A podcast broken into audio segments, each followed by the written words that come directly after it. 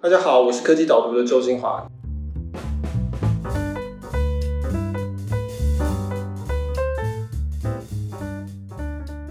今天很高兴来到 WeMo 这个共享机车平台的办公室来录音。今天可以采访到 WeMo 的创办人吴兴沛 Jeffrey。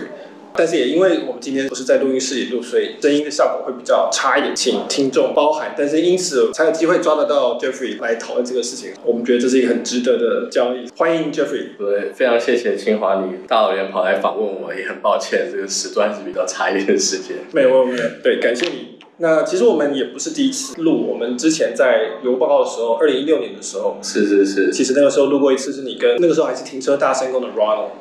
没错，也很谢谢你在我们还是小小新创的时候就愿意跟我们聊一聊。没有没有没有，那个时候就觉得非常的有潜力。事实上，今天走进办公室已经看到，今天已经是在这两年半已经成长了蛮多的。但是 Ronald 其实也发展的不错，他已经把他公司卖掉，现在开第二家公司。对，非常让人嫉妒的。是，对。那我们可不可以请 Jeffrey 先跟可能还不知道 Weemo 的不一定。有骑过的，或是中南部的朋友，介绍一下 WeMo 的服务。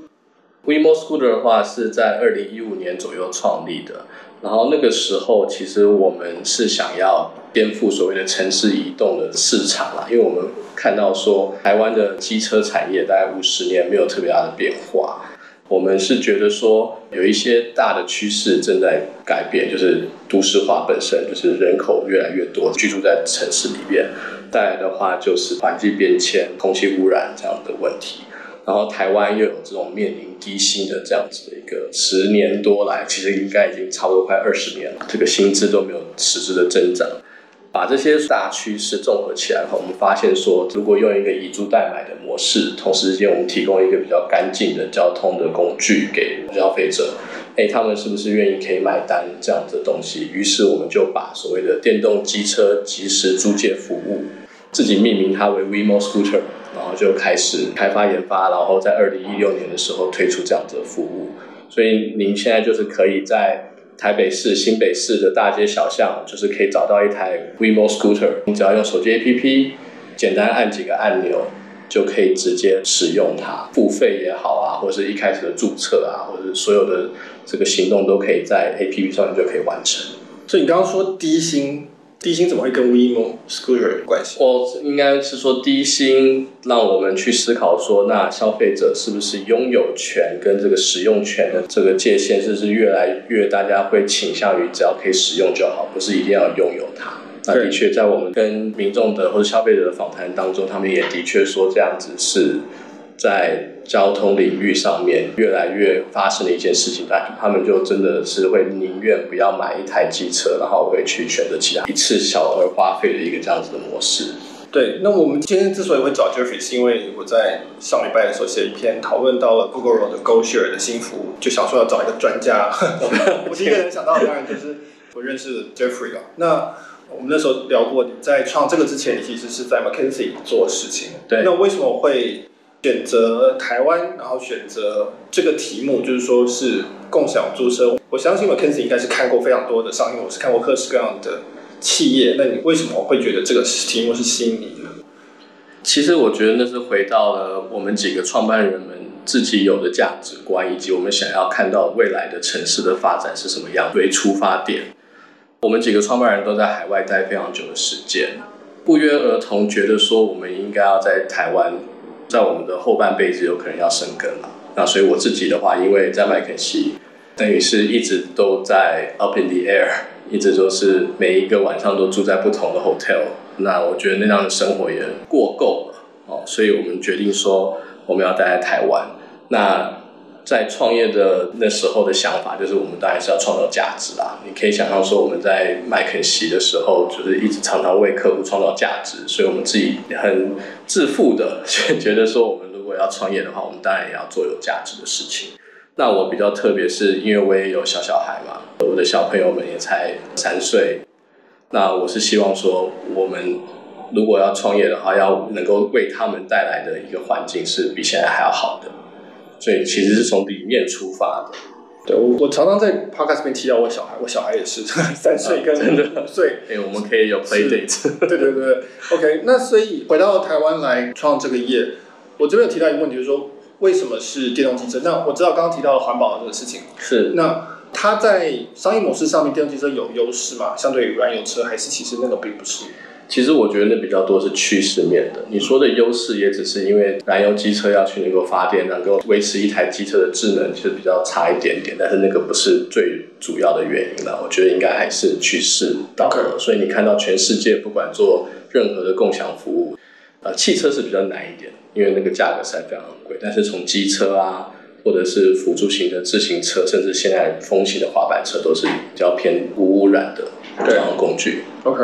从两年半前我们上次讨论到现在，你可不可以说一下？我看到办公室有很多人，啊、你们现在成长大概状况是怎么样？是我们其实的确这两年半来成长的非常快哦。我们现在光公司员工就有一百多位，会员数已经超过十五万人了。去年有做到超过一百万趟次的租借，其实都在一个城市里面可以做到这样子的成绩。其实我们觉得说，哇，这个行业光台湾也是至少还有好几百倍的成长的空间了。所以我们其实也是在紧锣密鼓的一直在不断的推展我们的业务当中。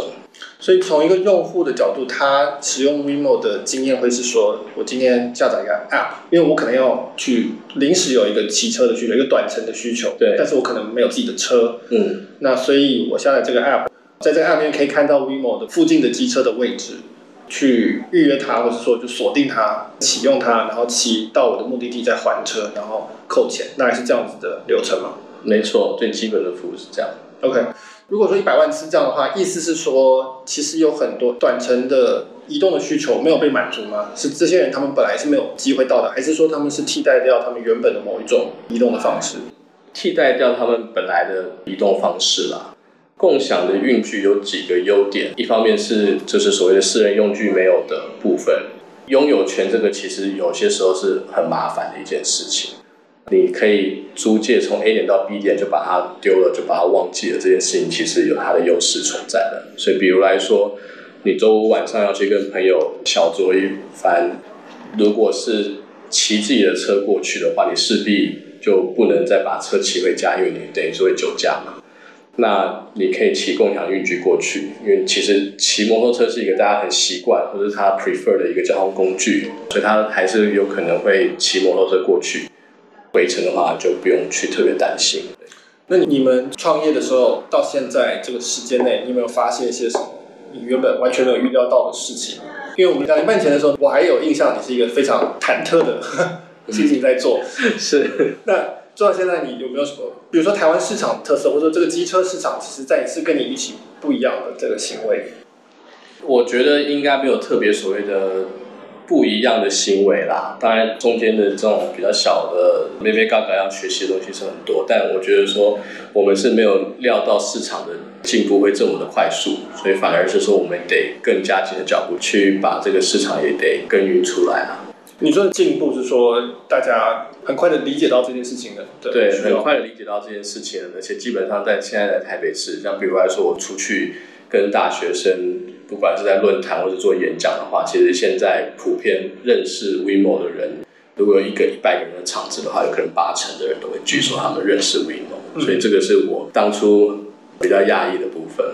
WeMo 大概可以看成，其实从顾客的需求这边，新未来设计这个产品的。现在问题是工艺的部分，比如说我知道你们是用光阳的机车，是，然后去合作。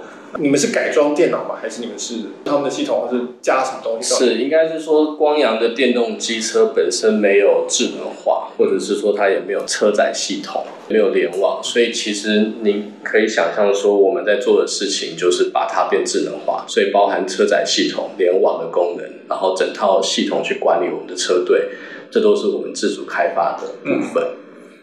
在技术上面，比如说现在是。我们可以做到联网，我相信可以是 GPS 可以 locate 到那个车子的位置。对，那接下来会发展到什么方向？顾客体验是更好的，不一定在这个产业，就是看到类似产业里面的状况。呃，应该是说在车联网的部分的话，更加的安全，然后更加的与客户在随时联网的过程产生更多的连接。我觉得这是两个比较大的方向啦。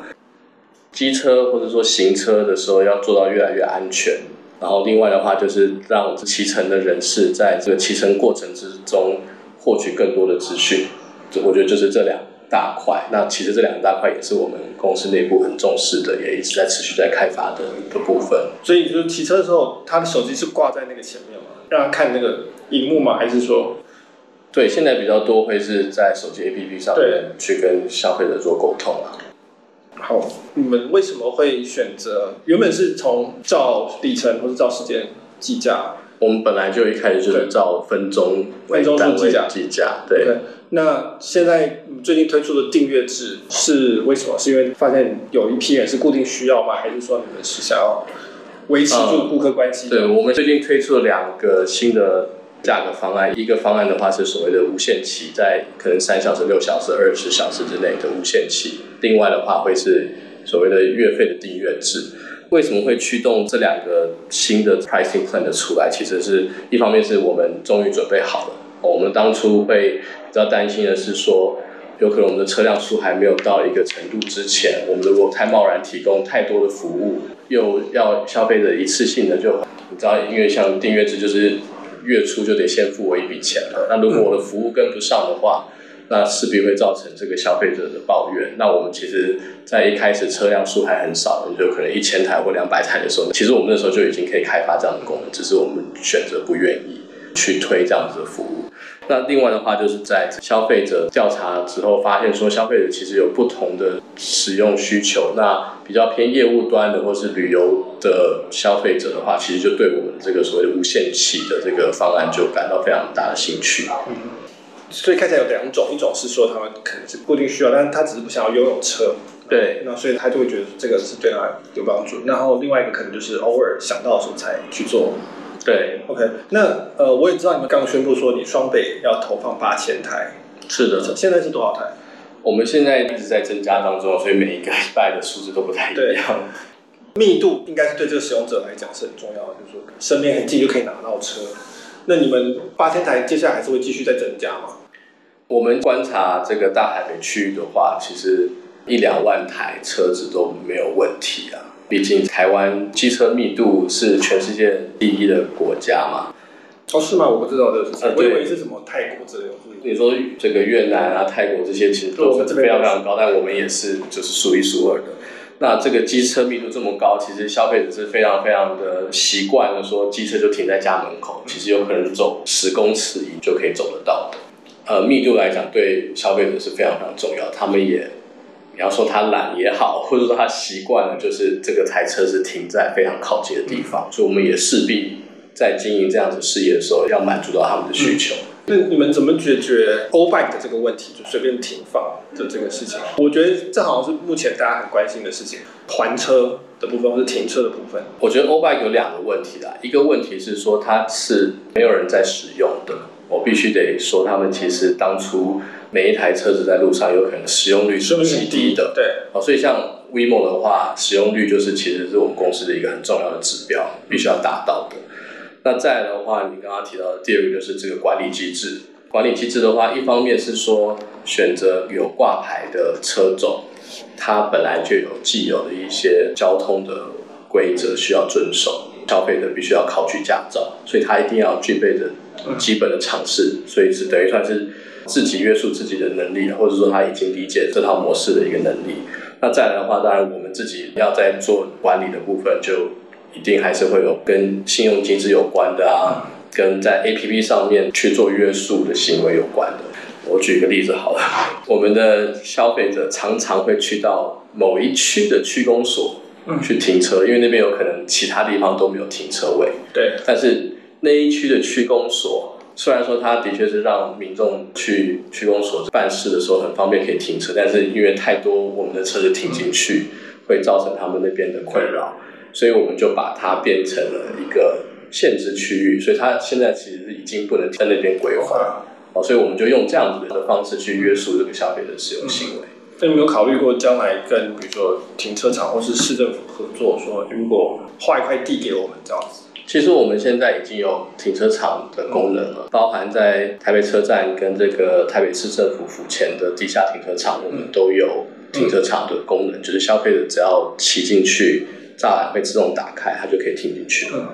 对，就，我觉得这个好像是一个所有共享的它的量一个规模的时候，它必须要去做的事情，因为你量到一个程度，政府会觉得说，那我们要一整套来谈这个事情，你要用到多少的政府的资源？虽然说我觉得一般的那个闲置机车占的资源是更多的，但是他们因为不是同一家公司，所以就不会面对这个问题。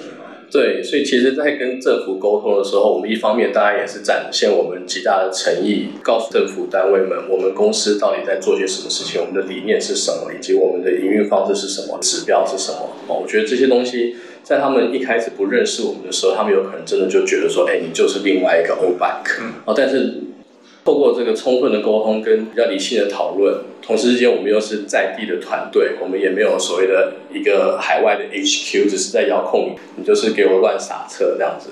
哦，所以我就在这样子的沟通之后，慢慢的政府也越来越支持我们做这样子事情啊。那当然在这个过程当中，如何取得跟民众说理解也好，或者是说不要去影响到他的权益，那就是我们一直在努力的方向。对，对我记得那个时候欧拜的时候，我就写过说。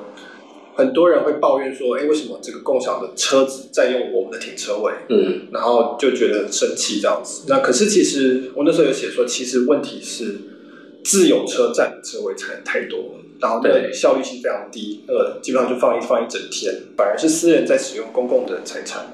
我认为应该要让共享的平台，这个使用率高的才对。事实上，我觉得政府应该尽量要划一些地段专门给。使用率高的，这个是对所有人都有好处的事情，但是这个可能不会很受到 民众的欢迎。民众的欢迎是是，对。那我们谈一下这个产业好，我有提到说，美国比如说现在是很红的是滑板车，那台湾一开始大家都做的是共享脚踏车，比如说中国的 ofo 啊，Mobike。那现在呃 WeMo 在台湾做的是几几家公司做的是电动机车，那到底这个趋势会往哪个方向发展？觉得机车它有什么相对于其他的这种运输工具优点或缺点的时候？这个清华，你刚刚提到这个 micro mobility 这一个产业在全世界蓬勃发展，很多钱，非常非常多热钱进来。我觉得大家都是看准，刚刚我也一开始提到那个趋势嘛，都市化也好，反正就是移动需求在城市内会越来越来的多，因为热钱进来太多。反而是导致说很多本来就不应该存在的模式，突然就变得太蓬勃发展，包含就是之前讲到的单车，跟现在其实滑板车也已经开始有遇到非常大的问题。嗯，趋势在那边没有错，那的确就是这几年大家都不断的在试错，去 figure out 到底什么才是适合城市的交通工具啊。那 WeMo Scooter 是在地去观察台湾本来有的问题，然后去想象中我们怎么去解决它。所以我们是看到机车的问题，然后透过共享机车去解决它。哦，那当然我们也觉得说这个东西在东南亚就也会很有潜力，因为东南亚也是机车非常非常非常的多。对。但单车跟共享滑板车，他们想要单纯的解决移动的这个问题，越来越多移动需求的问题，所以他们觉得说，他们只要提供一个新的移动的方式，消费者有可能会愿意买单。嗯。但是他们就没有想到说。包含单车、包含滑板车，它是以前都没有归政府管的一个这样的交通工具。城市的规划、道路的设计，其实都没有没有考虑到，没有完全没有考虑到，所以这个就导致了说现在有非常非常的多的摩擦。每个每个城市，一方面是很欢迎这些新创，包含美国和欧洲的精神，当然是鼓励新创，鼓励这个新的想法出现。但马上你就会发现说，其实。居民们非常非常的厌恶这样子的服务，它占据了人行道的位置，它其实也非常非常的危险，不用戴安全帽，受伤的民众非常非常非常多，很多这样子的问题变成说，让这些其他外面的厂商们，当然他们也在思考说如何再去转成别的交通工具啊或什么的，但对我来说，我觉得说取得跟政府跟民众的信任这样子的平衡很重要，所以我反而会觉得说有可能。三到五年之内，这些新的交通工具，他们有可能是 too early for their time。那我们这样子的用既有的交通工具，不管是汽车或者是机车，这样子的模式有可能会反而逆势突起啊。那当然有可能，当共享的服务如果可以蓬勃发展个五年十年，说不定那些其他的交通工具才可以又回来，重新再教育市场。就是我，觉得他们现在比较像是暴力解决法，撒出一堆脚踏车或者撒出一堆滑板车，但是其实就像讲的法规那些没有预想到这个东西在，所以他们基本上常常是在占用人行道的位置，因为他们不想要在路上跟汽车跟机车碰撞。他们可能是希望从这个角度先让大家习惯，然后再去推动说政府改变这个法规。对，而且一开始的时候，其实他们的使用率都号称啦，就是其实是非常非常的高的，包含那些电动滑板车或者是脚踏车的，他们每一天有可能都是十次以上的使用。OK，所以当它的这个单价是非常非常的便宜的时候，因为其实不管脚踏车或滑板车，它其实都是好几千块台币就可以有的东西，它的回收非常的快。那当然，对于创普来讲，这就是一个非常有赚头的生意。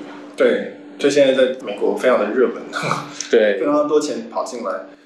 我自己觉得这个趋势基本上是在于物联网的趋势啊，每个东西都可以网络连接，所以变成说路上的所有的交通工具都联网的时候，而且都有 GPS 的时候，其实就很容易做共享。然后大家就开始就觉得说，那我为什么要买？我为什么不直接需要的时候去用别人没有在用了就好了？当然还没有那么快到那一天啊，目前还是一步一步来，然后就是需要像你这样的业者来把这个使用习惯带起来。所以我们还是要讨论到可敬的对手 GoShare 这件事情。是他们 Gogoro 推出的 GoShare，然后从桃园开始。那你们的心情如何？我们是非常乐观看待这件事情的啊。从刚刚有提到的这个市场的潜力。有可能比我们现在都还要好几百倍的，要加速这个市场，不管是消费者的接受程度也好，或者是说再进步也好，肯定是需要竞争来促使它发生的。其实 WeMo Scooter 走了一段不长不短，但是很孤独的一条路吼，所以我们其实是很乐见有。你们先有 iRent 吧？加入是是有 iRent，但是 iRent 也是才刚开始三五个月而已。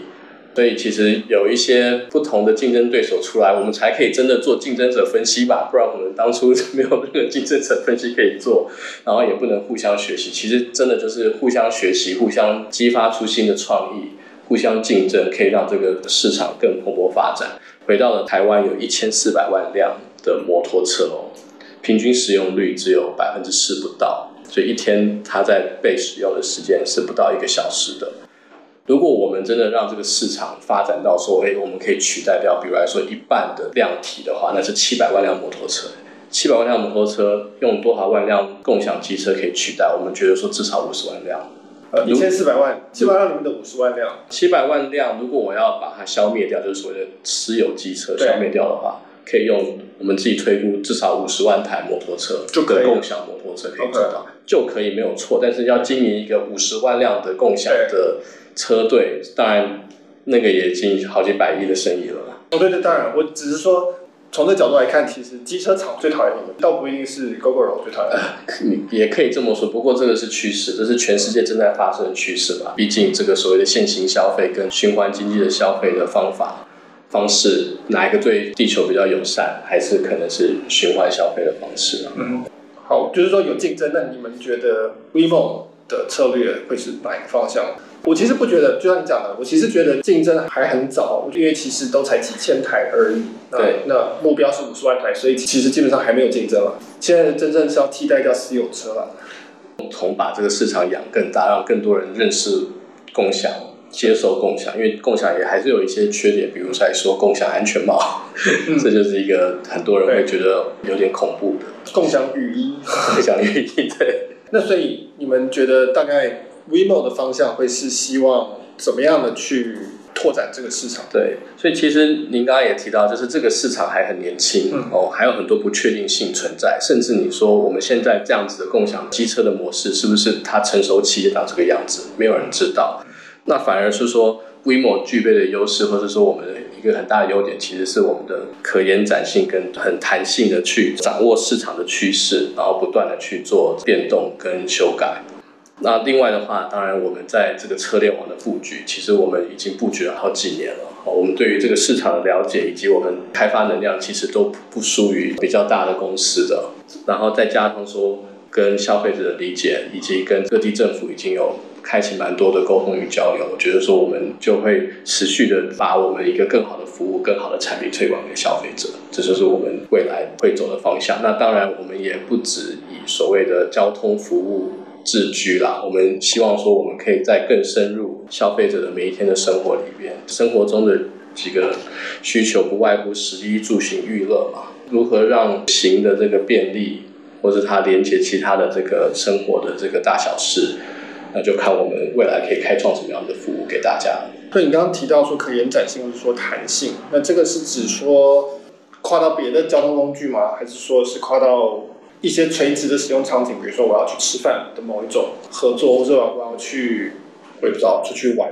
或者是某种大型活动的这种集散嘛？是是是是是，您讲的完全都是。Okay. 所以我觉得说，我们就具备了这样的弹性，可以去快速尝试、快速去验证市场，看我们可不可以再去把它做更规模化。像你刚刚提到的一个很有趣的活动。我就要替我们自己打一下广告。其实我们下个月的时候就会在那个中职的职棒比赛，那是准新庄棒球场，我们就会有一个很快的快闪的一个服务出现。因为我们现在还没有到新庄去，但是因为跟中华职棒的合作，他们就听到有我们这样的服务，他们就觉得说很有趣，可以提供给他们的职棒迷们一个这样子的交通工具。因为其实新庄棒球场也不是很便利，嗯，所以他们就很乐意的跟我们会有这样子的一个合作。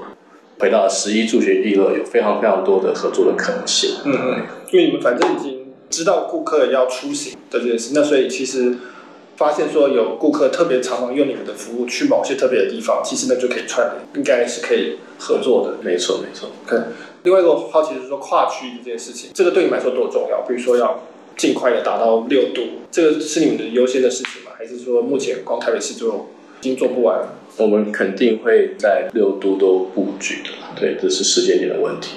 嗯，我理解你们的服务的主要是，比如说市区内的，比较不会像是台北、高雄的这种，这当然不是你们的对目标服务，对，不是 intra city，而是 inter city。那 Jeffrey 有一个问题是说，这个产业叫做单位经济 unit economics，它是不是健康的？就是说，是不是达到一定规模之后，就的确可以赚钱？还是说，其实是没办法？我觉得这个规模的话，一定是随着不同的城市、不同的骑乘习惯会有变化的。但我们至少我们自己在大台北区域的观察的话，是我们已经有看到那个规模的数量是多少了。我们算出来一个数，对，我们算出来一个数，因为其实基本上还是要看这个消费者这个使用习惯嘛。他觉得说他走多远以内，他愿意租借一台共享机车，因为。刚刚有提到说，私有人的例子的话，他有可能走十公尺，他就觉得远了。但共享机车的话，我们的消费者是有可能可以走五十或一百公尺的。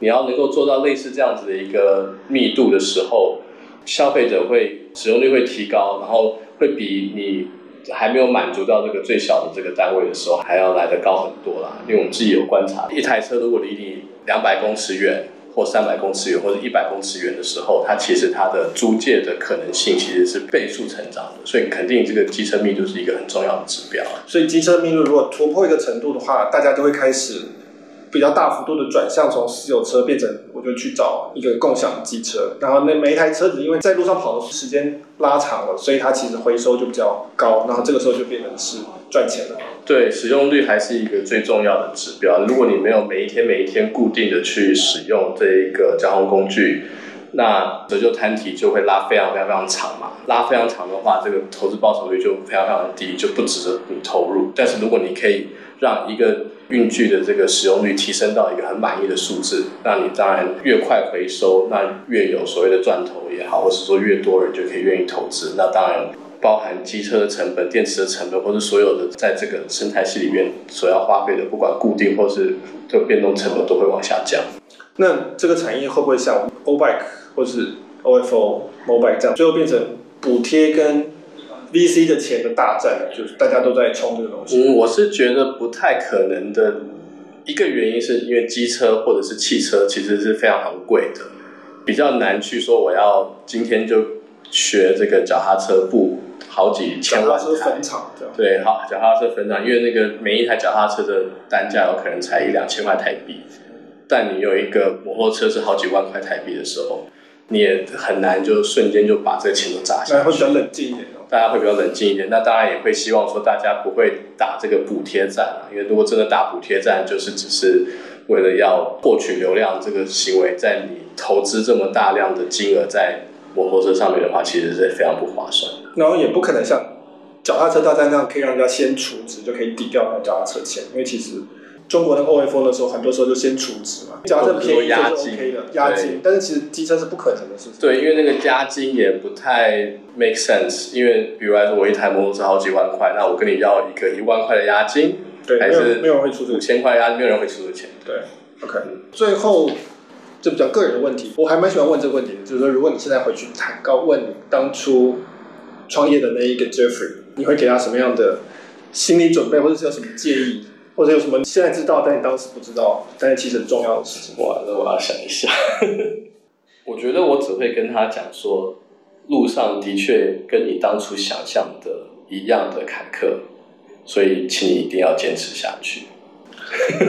好，好，好，没问题。很虚吗？不会，不会，不会，不会。这个是就是完全可以想象。好啊，那我们今天非常感谢 Jeffrey 来我们科技岛读的 Podcast，然后讨论共享机车、共享载具最后一里的这个市场的发展。再次的就是说，恭喜 WeMo 发展这么快。我很高兴看到的就是台湾是交通领域创新的很重要的地方。那特别是在机车这部分，因为这个是我们从台湾本地经验出发的一个领域。那我觉得。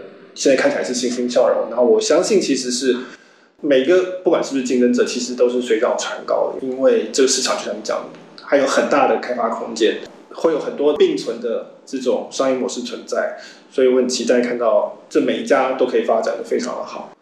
再次谢谢 Jeffrey 今天来科技导读，对，谢谢 Michael，谢谢，好，拜拜。